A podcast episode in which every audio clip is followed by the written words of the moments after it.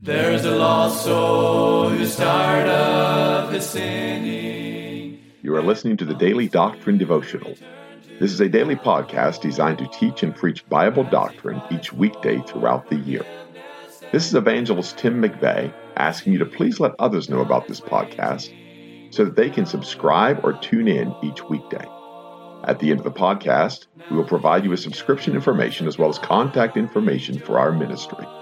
Thank you for listening, and we pray that the Lord will help each of us as we study and preach the Word of God.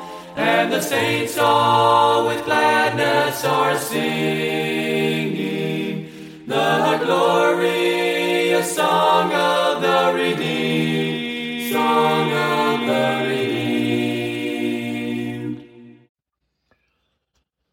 Good morning to you folks listening to this uh, podcast. This is Pastor John Asquith of the Black Creek Baptist Church.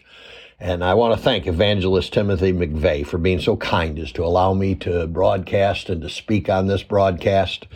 And my prayer is that God will uh, use what's said here to help so many of the families that are out there, so many of the people that are out there. And and my text today is going to be Psalm 119, verse 9. It's a fairly famous verse. It says, Wherewithal shall a young man cleanse his way?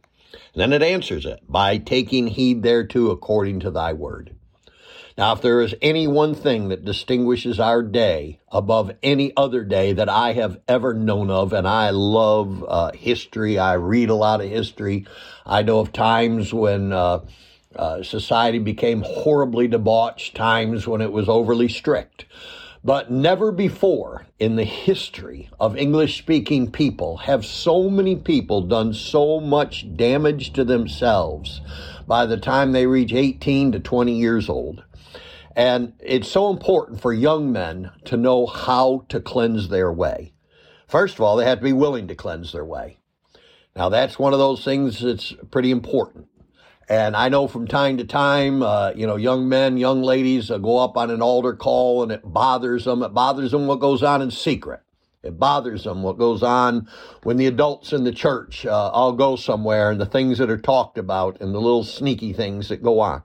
Bothers them to no end and they feel terrible about it, but they have no idea how to get out of this and, and how to do something with themselves. And the first thing it needs to be is a willingness. They need to be willing to be done with the villainy and the vileness of those thoughts, those imaginations, those conversations.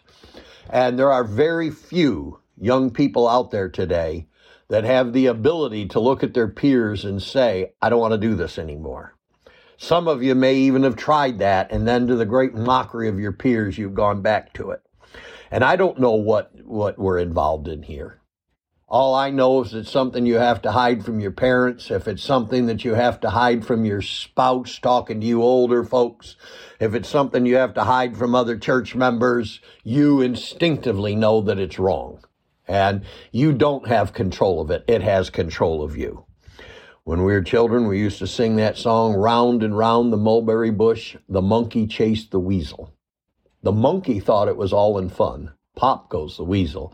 In other words, when you're running in circles chasing someone, in reality, they're chasing you. And that sin that you're chasing after, it's chasing you. So how do we get rid of a thing like that? Well, wherewithal shall a young man cleanse his way? By taking heed thereto according to thy word. The word of God is going to have to be a lot more important to you than it is right now. Now that's one of those things again, it has to be the will. And you can go up to the altar and you can cry big crocodile tears and you can say, oh boo hoo, I want it to be more. But God knows how many times you've lied and said that kind of thing before. Let me give you a little hint. There's times I go to God with my faults and those things that are uh, my undoing. And I tell him, oh my God, I need to change these things. And then I look at him and I say, by the way, I'm lying and you know I'm lying. And I know I'm wrong to be lying. I really know the Word of God says I need to be clean and holy before you. But there's something wretched inside of me that doesn't want to. Would you please intervene in this process? Please, I need you for this very purpose. And then trust the great God of Israel who has preserved the saints for thousands of years to take an interest in your life and to begin to show you grace. Now, the verse, the, the chapter goes on to says, verse 10, with my whole heart have I sought thee. Oh, let me not wander from thy commandments. You know, a lot of people tell me they believe in Jesus Christ with their whole heart. That has been discussed before on this podcast. Um, and the Word of God is very clear that the heart is those inward thoughts and the inward parts of you that go on. Uh, for example, we saw in the book of First Samuel how that Hannah prayed in her heart. Where did she pray? Well, she prayed so that no sound came out, but her lips moved. Well, what kind of prayer do you pray? If you were to pray right now and you were to say something quietly, but don't let anyone else in the room see you're praying. Don't let any other person see that you're uh, that you're doing that right now. Okay. What is that? That's your heart that's doing that. Maybe your lips will even move a little, but no sound comes out.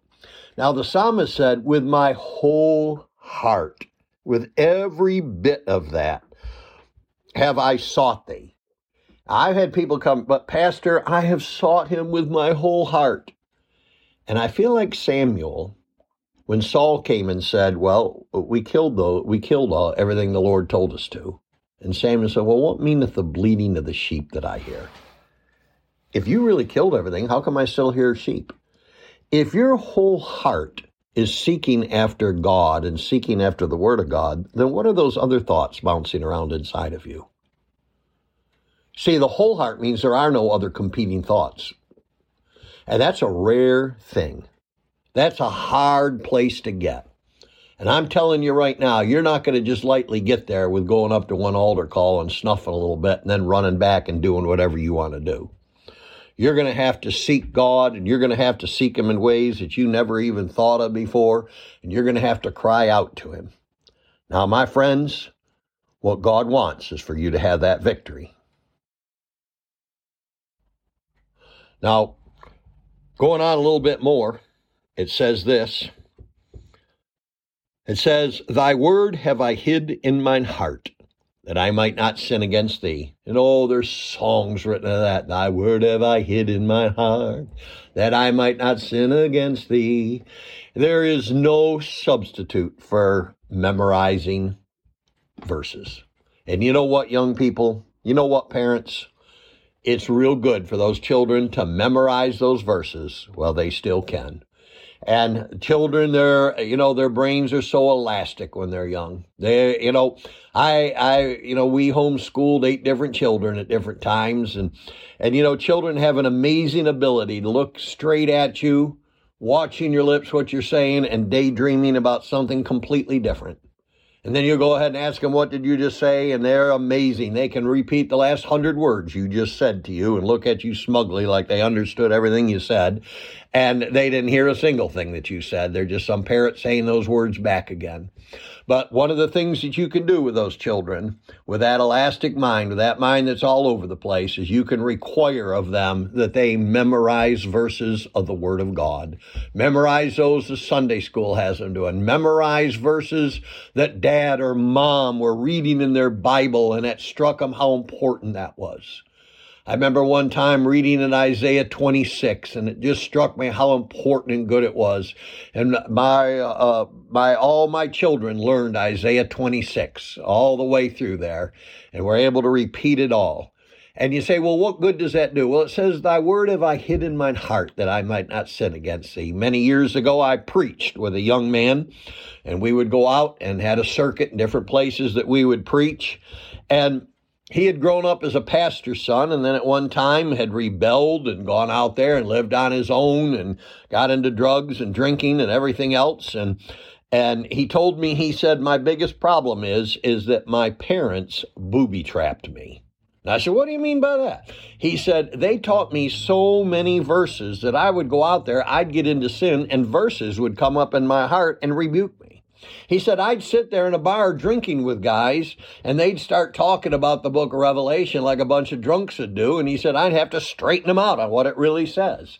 And what a wonderful thing to know that when this young man got out there on his own and he's defiling everything his parents ever taught him, that they had given him the Word of God, and the Word of God stayed in his heart and came out in his heart and worked in his heart. Now, some uh, a couple of weeks ago, I was telling the people in my church a story. I had a wonderful woman, a friend of uh, my friend's mother, this is a good friend of mine. We did many things together, and I'm ashamed of the stuff we did. We were in drugs and rock and roll at the time.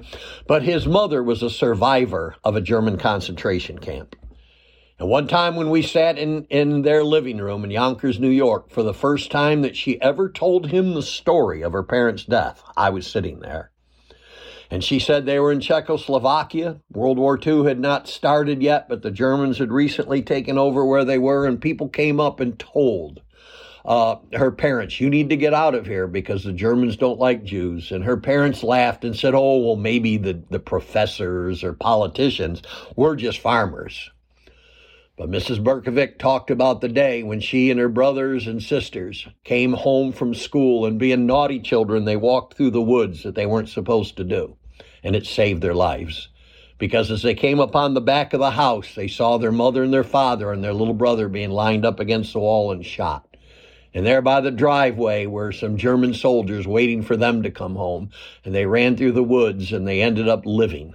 So we don't know when we see our children if this will be the last day that we ever see them. I'll tell you one thing. Mrs. Berkovic's parents did not know when they put them and sent them off to school that day that they would never see them again. That whatever words they said, whatever wisdom they had given them, the last wisdom they would ever give them. Now, for you parents out there, for those of you who have children, for those of you are children, I have no idea how much longer God will long suffer the wickedness of our nation and the wickedness of the things that people are doing today, but I know that when it does come, it raineth upon the rich and the poor alike. And I know that when Babylon fell, there were some people that the only thing they escaped with was their life. God said, I'll give thee thy life for a prey. You'll be searching, you'll be hunting, and the only thing you're going to save out of this is going to be your own life. And I have no idea I don't know if some of the parents listening to this today will die in an automobile accident and somebody else will raise their children. I have no idea. All I know is this is that you have a chance now to teach them the Word of God and that the Word of God should live in their heart and that you can put a lot of the Word of God in there. And I'll guarantee you this the Bible says, train up a child in the way he should go, and when he is old, when he is old, when he is old, he will not depart therefrom. I know many a parent that's heartbroken. They have a 20, 30 year old a 40 year old son or daughter out there and they've gone the, the, the ways of the world and it's a grief to them. But let me tell you, if you've raised them in the way they should, the word of God will come back. It will accomplish the purpose for what the Lord has given it. And God will do miraculous and wonderful things with the word of God. He said so. Going on further, Psalm 119 says this Blessed art thou, O Lord, teach me thy statutes. And you know, no matter how many times we read the Word of God, unless God steps in and begins to teach us what those things mean, they don't mean anything at all.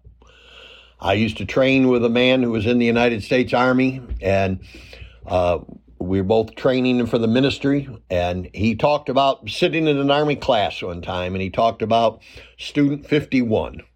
And student 51 was an old farm boy from somewhere and not much sophistication or anything else. And he said the, uh, the, the person giving the, the talk stood up there and read some paragraph in government speech. And student 51 raised his hand and said, uh, I didn't understand that. And the person, what they did, typical of the military, they just read the same thing over again in the exact same words. And student 51 said, Dem be just words. They're just words. And my friend, unless God steps in and God begins to teach you the Word of God, they're just words. They're not going to mean anything. And that's why when we approach the Word of God, we approach it understanding that the great God of creation He called himself the former of all things, meaning he formed everything. He's the one who's given us these words, and He's the one that must give understanding. After the apostles had walked with Jesus Christ, after He'd already breathed on them the Holy Ghost in John chapter 20, when you read the end of the book of Luke, He opens their understanding that they might understand the scriptures. And unless God does that, we have nothing. All is vain unless the Spirit of the Holy Ones come down. That's what the Word of God said. Well, that's what the, the song said, the hymn says. And it agrees with the Word of God. We need God to teach us His statutes. We need God to give us understanding. We need Him to show us what these things are saying. Verse 13, with my lips have I declared all the, the judgments of thy mouth. And you want to know something? Quit being a coward. Open your mouth. You young people, it won't hurt you to say something to your friends and tell them, look, I'm ashamed of the stuff we've talked about, the stuff we've done, and all it's going to do is make my life miserable. And you want to know something? It's going to make your life miserable. I've had so many people drag themselves back. I've had my own children drag themselves back into the house of God after having gone after those things that looked so good and finally got out and compromised on one thing here and compromised on another thing there. The next thing you know, they're in a gutter they never thought they'd be in. And let me tell you, when they came back to the house of God, they were pretty happy to get clean again, to have their consciences clean from sin.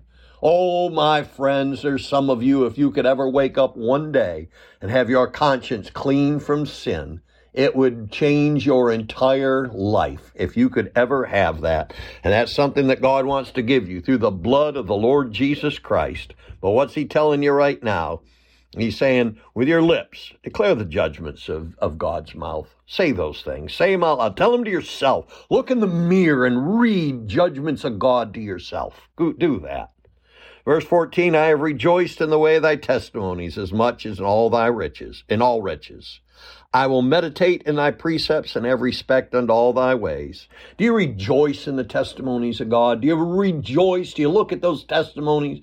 Do you rejoice at the victories that God gave David? Do you rejoice in the victories that he gave Jeremiah? Do you rejoice in the victories that you see the apostles get? Do you rejoice in those? Do you rejoice in the testimonies of those in the local church who've escaped from sin?